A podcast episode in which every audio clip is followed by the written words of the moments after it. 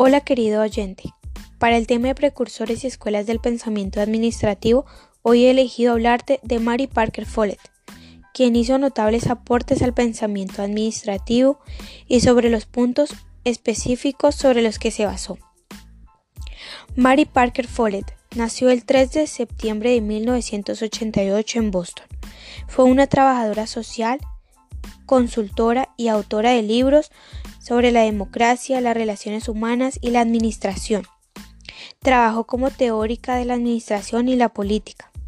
Fue una de las más relevantes pioneras de las teorías clásicas de gestión conocida como la madre de la gestión moderna. La administración como profesión. Según Follett, es tomar la administración con un fundamento científico donde la administración se aplica para todo, por ende, es necesario un método científico, el cual cuenta con unas partes, el lado técnico y personal, que se desarrollan con ciertos elementos, actitudes, hábitos y problemáticas. Según Follett, toda organización necesita ser administrada y es una constante en el negocio, para el que el método científico se dividiría en dos partes a desarrollar. La investigación que se realiza y la organización del conocimiento que se ha investigado. Esto debido al requerimiento de diferentes clases de conocimientos o disminuir la autoridad arbitraria para darle poder al que tenga más conocimiento. Los elementos esenciales del mando.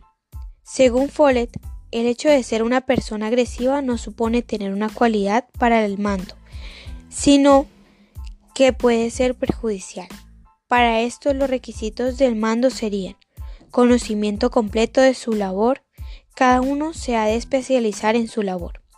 Los jefes de mando han de saber cómo aplicar su conocimiento, cómo relacionarlo y cómo integrar una situación total. Ha de saber cómo organizar las fuerzas existentes en la empresa para conseguir el fin ha de saber controlar las pequeñas situaciones y aprender de las experiencias acumuladas del grupo y su evolución en general. El jefe al mando debe buscar nuevas ideas, experiencias, pero siempre desde la base sólida y sin riesgos.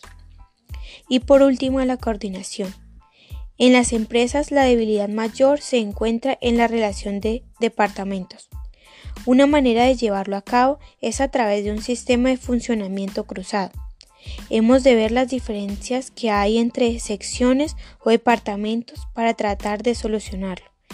Existen tres maneras. Por imposición, una gana por encima de la otra. Por transacción, llegar a una conclusión que engloba las dos diferentes sin ceder ninguna.